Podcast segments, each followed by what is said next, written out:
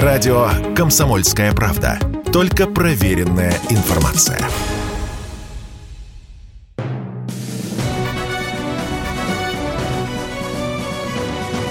Клуб знаменитых путешественников. Совместный проект Русского географического общества и радио «Комсомольская правда». Здравствуйте, уважаемые радиослушатели! В эфире совместная программа Русского географического общества и «Комсомольской правды» «Клуб знаменитых путешественников». Ну что ж, поздравьте! Комсомолка отправляется в новую увлекательную экспедицию на далекий Таймыр. Что мы там будем делать? А мы там будем искать самый настоящий клад – Собственно, когда вы будете слушать эту программу, ваш покорный слуга, то есть я, Евгений Сазонов, в составе группы специалистов научно-исследовательских институтов Российской Академии Наук, Росрезерва и фонда «Клуб приключений» Дмитрия Шпаро уже будет на пути к Диксону. А оттуда на вертолетах ФСБ России мы доберемся до мыса Депо на западном побережье полуострова Таймыр. Какой именно клад скрывает там вечная мерзлота, мы расскажем сразу после традиционной рубрики «Новости РГО». Клуб знаменитых путешественников. Завершилась совместная экспедиция РГО и ВМФ в акватории острова Матуа. Ученые изучили дно океана в районе Курильской гряды, в том числе с применением обитаемого подводного аппарата «Эксплорер». Специалисты обследовали затонувшую в годы Великой Отечественной войны американскую подводную лодку «Херинг», провели детальную фото- и видеофиксацию. Кроме того, участники экспедиции отдали дань памяти погибшим подводникам. На корпусе судна была установлена латунная табличка с полным списком экипажа корабля. 11 июля в Москве на Тверском бульваре открылась фотовыставка «Путешествие по местам силы». Экспозиция рассказывает о гранд-туре «Байкальская миля». Это масштабный автопробег к озеру Байкал, в организации которого участвовало Русское географическое общество. Каждая из 14 команд-участниц, стартовавших в конце февраля из Москвы, Санкт-Петербурга, Казани и Владивостока, прошла по собственному маршруту. По пути на Байкал участники пробега останавливались в местах силы, чтобы выполнять маршрутные задания знания, связанные с историей, географией и культурным наследием разных регионов. Экипажу РГО достался маршрут «Алтайский» через Барнаул, Бийск и Горно-Алтайск с посещением национального парка Таганай. Снимки оттуда можно увидеть на выставке в центре Москвы до конца этой недели. Поторопитесь!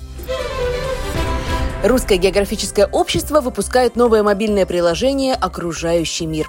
С его помощью добровольцы смогут познакомиться с методикой наблюдения за различными природными процессами и явлениями, зарегистрировать увиденное, а также посмотреть объекты других пользователей. Все это будет возможно сделать в полевых условиях из любой точки России, поскольку приложение будет работать и без интернета. Одновременно с этим произойдет обновление сайта фенологической сети РГО, расширится его функционал.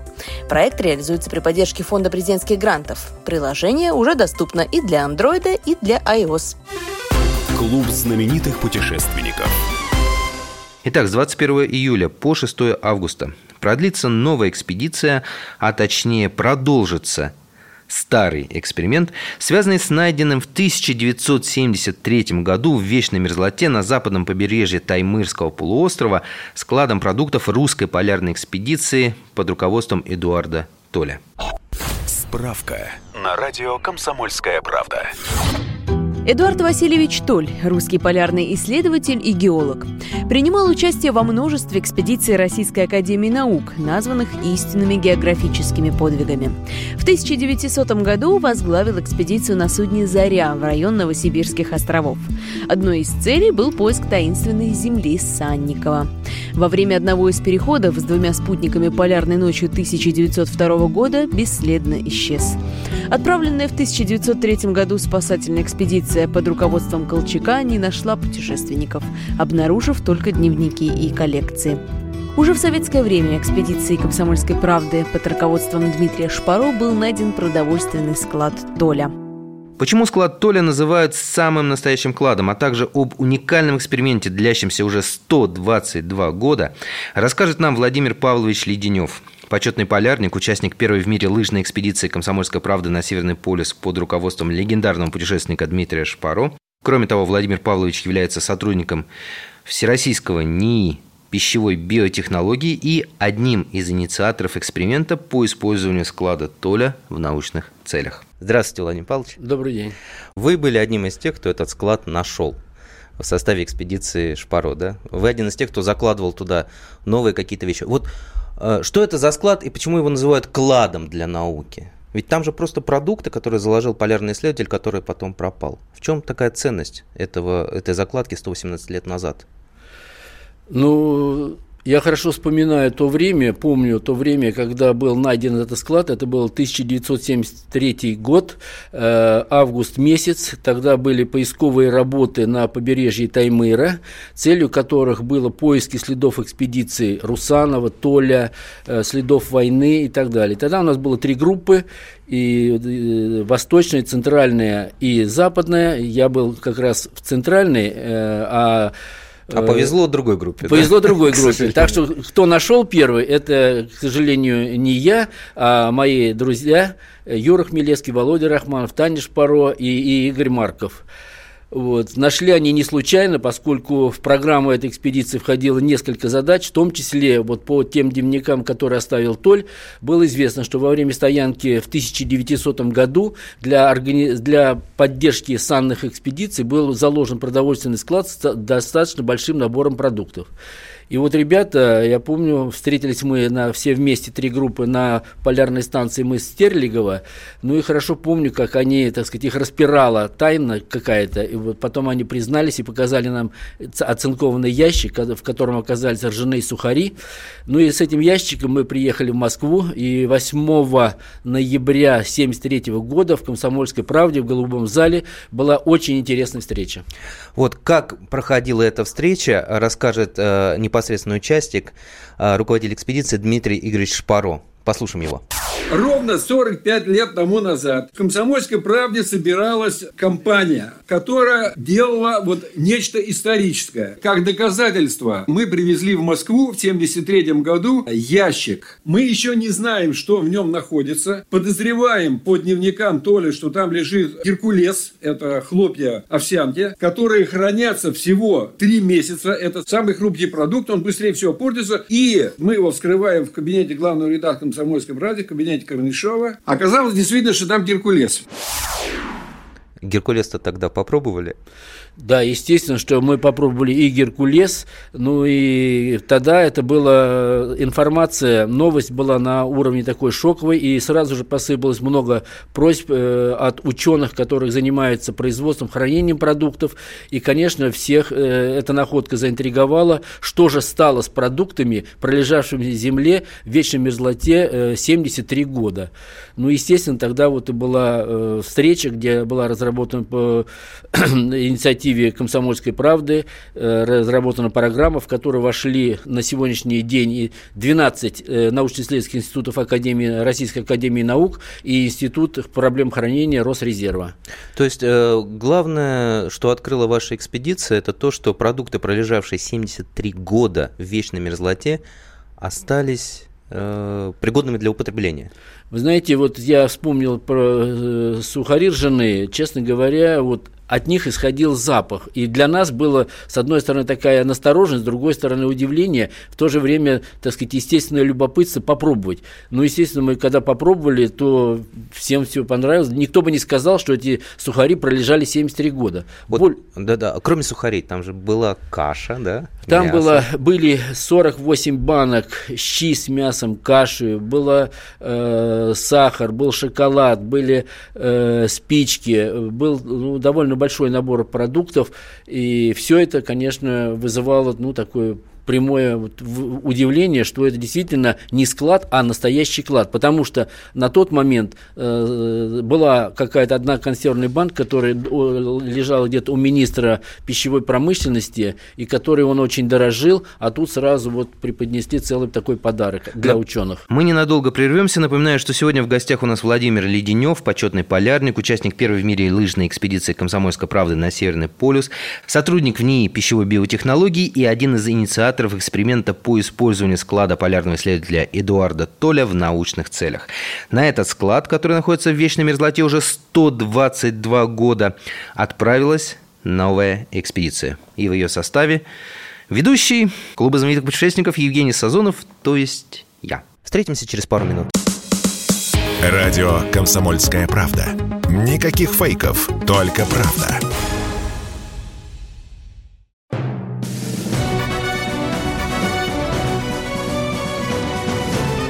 Знаменитых путешественников.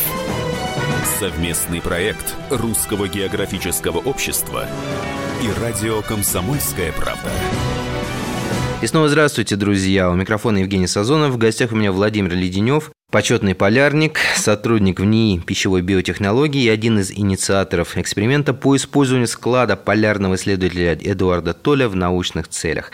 На этот склад, который находится в вечной мерзлоте уже 122 года, отправилась новая экспедиция. В ее составе журналист «Комсомольской правды». Владимир Павлович, ну вот привезли продукты в Москву, да, попробовали, есть можно, несмотря на то, что им было 73 года, да, вот, и тут у кого-то родилась идея, идея, а почему бы нам не э, продолжить эксперимент. А, секунду, у нас звонок э, Сергей. Сергей, добрый день, вы в эфире, ваш вопрос, слушаем внимательно. Добрый день. Э, у меня такой простой вопрос. А, а склад-то вы, вот детали интересуют, нашли прямо в земле, это было какое-то здание, или просто закопано в земле, и как это место сейчас в каком состоянии, там, памятники или что там как-то вот. Ага. Спасибо, Сергей. Спасибо, Сергей. Владимир Павлович, вот ответьте на вопрос. Ну, склад нашли э, мы не случайно. Мы знали регион э, ориентировочно, э, где находится этот склад. Более того, в 30-х годах, когда были опубликованы дневники Эдуарда Толя, то уже были попытки его поисков безуспешные. Но, тем не менее, нашим ребятам ну, в какой-то степени повезло и обнаружили лежащий уже в мху, заросший мхом, полярным мхом такой вот деревянной э, палку, вот, которой был обозначен склад. Она была сломана, такой небольшой столбик, и изнутри, из земли, когда уже более внимательно обнаружили уходящий вглубь тоже деревянный столбик. Ну и тогда, когда стали раскапывать, поняли, что похоже, что это склад. А когда уже дошли, это на глубине было примерно метр, и когда дошли до э, первой банки э, оцинкованной, то стало ясно, что это действительно склад. Вот сейчас, э, с тех пор прошло уже, мы каждый практически, уже было 6 экспедиций, последняя была в 16 году, и еще в 80-м и 74 году, когда была первая экспедиция уже по научной программе, то был поставлен такой знак, столб, таблица, что это, что этот склад означает, кем он был найден, экспедиция комсомольской правды. Вот. Ну и сегодня это такой довольно монументальный флаг, э, столб. Когда мы уезжали последний раз, то мы водрузили на нем флаг России, и, честно говоря, он, так сказать, э, даль, виден издалека и вызывает всегда большое любопытство у полярных белых медведей, которых там, честно говоря, за последнее время наше пребывание было 8 дней, мы там были на месте, было 12 полярных медведей зашли к нам в гости. Они банками интересовались или вами? Нет, это отдельно, я бы сказал, даже я бы сказал, немножко драматическая история, поскольку Арктика теплеет, и оказалось, что мы находимся на пути миграции белых медведей со всего побережья Таймыра. Они двигаются в сторону Челюскина, где есть лед, э, место для их охоты. Потому что сегодня э, это открытая вода. В 1973 году все было за покрыто льдом, то сегодня все это открытое по Теплеет, теплеет, теплеет да. да. Владимир Павлович, ну вот э, возвращаясь к моему вопросу, значит, привезли в комсомолку в 73 году, 8 как раз э, ноября, вот, презентовали. Вот, и как возникла идея, что этот эксперимент должен продолжаться э, до 2050 года, возможно, бессрочно? Вот кто это решил? Ну, тогда же уже было организовано сообщество ученых, э, пищевиков, э, тех, кто занимается проблемами хранения, что делать с этим складом, с теми продуктами толевскими. Ну, естественно, во время вот этих обсуждений, совещания, естественно, возник вопрос, а что будет с нашими продуктами, если заложить их в эти условия? Потому что, ну, не секрет, э, есть стратегический запас, которым занимается вот э, структура специальной Росрезерва, э, где хранятся много всего разного, в том числе и продовольствия. Есть, э, значит, полярные поселения, где нужно хранить длительные сроки, хранить продукты.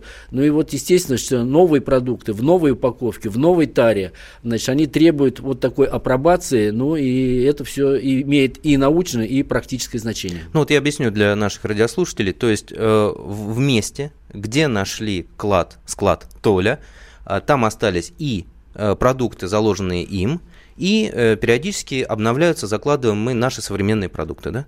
Ну, тогда же, вот еще в 73-74 годах была так сказать, сформулирована программа, которая, ну, так сказать, обозначили цель, что эксперимент э, по хранению продуктов, заложенных Эдуардом Толем и его спутниками, э, должен длиться не менее чем до 2050 года. Но с естественным, так сказать, э, перезакладкой современных продуктов через там, 6-20 лет и так далее. Вот эта программа была в 1974 году начата, и до сих пор она имеет продолжение. Вот э, у нас в «Комсомольской правде» был круглый стол, посвященный годовщине вот этого эксперимента. И э, академик э, Российской Академии Наук Андрей Борисович Лисицын подвел э, определенные итоги. Вот давайте его послушаем. Начиная с 1974 года мы сегодня э, практически все пищевые продукты, которые необходимо хранить, мы прохранили в условиях э, вот этого склада. Как вы говорите, как ведут себя мясные продукты? По-разному. Вот консервы, которые заложил еще Толь, щи с мясом, они до сих пор съедобные и нормально. Но вот, допустим, сырокопченая колбаса, которую заложили в 1974 году, а изъяли в 80-м, она очень красивая на вид, и аромат у нее нее есть, но она уже стала несъедобной. Почему? Потому что там много жира, и жир в условиях атмосферы, он окистился, и уже колбаса стала несъедобной. Но зато мы теперь знаем, что надо сделать для того, чтобы колбаса хранилась дольше. Сегодня мы можем значительно удлинить сроки, мы этим занимаемся. Сегодня там мы испытывали все новые виды упаковки, как они себя ведут, что надо подправить. Я еще раз повторю, что это уникальный эксперимент, которого мы не смогли бы провести ни в каких других условиях. Аналогов этому эксперименту нигде в мире нет, правильно я понимаю? Ну, практически нет, хотя вот, ну, находят, так сказать, случайно там тех же остатки мамонтов, или сейчас уже есть цивилизованный способ хранения семян, скажем, вот на Шпицбергене, в поселке Лонгер, есть всемирная коллекция хранения э, в условиях холода, то есть, в принципе, э, э, так сказать, этот вопрос представляет и научный, и практический интерес, потому что сохранить э, исходные, так сказать, э, истоки продуктов э, это очень важно. Особенно это касается э, и не только пищевых продуктов, но и, скажем, э, микроорганизмов. Что вот я работаю в Институте биотехнологий, э, пищевой биотехнологии, для нас очень важно. У нас очень много микроорганизмов, которые являются основой биотехнологических процессов. И очень трудоемкий э, процесс процесс сохранности и поддержания этих микроорганизмов. И когда мы провели эксперимент, заложили эти микроорганизмы э, в вечную мерзлоту, в этот склад, когда через 6 лет изъяли, то мы были все удивлены, что они сохранили свое качество, они готовы к э, применению в, тех, в технологиях, в производстве, и для производства хлеба, и для производства там, вина, э, пива, так сказать, аминокислот и так далее, и так далее. Владимир Павлович, но, насколько я знаю, туда закладывали не только твердые продукты, но и жидкие продукты. Вот, в частности, алкогольную продукцию. Вот, э, говорится, народ интересуется, как себя ведет алкоголь. Ну, вы знаете, в свое время, когда вот в 1973 году была памятная встреча в Комсомольской правде в Голубом зале, то Иван Дмитриевич Папань, когда присутствовал тогда, он сказал, что в списке хоть нет продукт э, коньяка, но по логике он должен там быть. К сожалению, коньяка в складе Толя не оказалось, но вот это вот, так сказать... Возникают вопросы в группе возникают... нашедшей, да? Вот. Но я работаю как раз в институте, который занимается вопросами технологии и организации производства вот, алкогольной продукции, спирт, разные напитки и так далее. Естественно, что э, так сказать, был воспольз... интерес заложить. Да, был непростой интерес, и не просто любопытство, а что же будет с этими изделиями или образцами, напитками. Ну и целый набор проду... Э, напитков был заложен разной э, степени, там и цветные напитки, и водка, русская водка и так далее. Но, естественно, когда мы все это вот про, через 6 лет продегустировали, то к всеобщему удивлению и радости напитки, особенно водка, она стала мягче, как-то приятнее. То ли это вот от того, что она там пролежала, то ли от того, что... Но на самом деле органолептика и физхимия показали, что э, никаких ухудшений абсолютно нет. Вот, а, но в то же время цветные напитки обнаружили там осадок, и там сейчас вот сейчас у нас целое направление идет по криосаждению холодному в условиях холода, очистки э, так сказать, взвеси от э, растворимых э, сухих веществ от э, в условиях холода, так что это уже имеет э, практическую реализацию. А цветные напитки – это вино и коньяк, да? Цветные напитки – это разные настойки. Настойки. Например. А коньяк закладывали? Коньяк э, не закладывались. А, жалко, ну надо же, надо же, интересно. Ну, водка не подвела, что приятно. Водка не подвела. Совместная программа Русского географического общества «Комсомольская правда» «Клуб знаменитых путешественников» подошла к концу. В гостях у нас был полярный исследователь и ученый Владимир Леденев. Беседовали мы об эксперименте с кладом вернее, со складом Эдуарда Толя, который длится уже 122 года. В эти места отправилась новая экспедиция. А в ее состав включен ведущий клуба знаменитых путешественников Евгений Сазонов, то есть я. Вы не представляете, какое это счастье. Вот сейчас, когда вы слушаете эту программу, и я, и специалисты из э, научно-исследовательских институтов Российской Академии Наук, из Росрезерва, из фонда «Клуб приключений» Дмитрия Шпаро, мы уже на подходе к Диксону. А оттуда на вертолетах ФСБ мы должны добраться до мыса Депо на западном побережье полуострова Таймыр. Но кроме уже известного склада, мы попробуем найти новый, который находится в 150 километрах северо-восточнее. Судя по дневникам Эдуарда Толя, он гораздо богаче уже найденного, а значит просто бесценен для науки. Пожелайте нам удачи. Все подробности вы узнаете сразу после нашего возвращения. Боритесь, ищите, не сдавайтесь. Изучайте географию, царицу всех наук. Клуб знаменитых путешественников. Совместный проект Русского географического общества и радио «Комсомольская правда».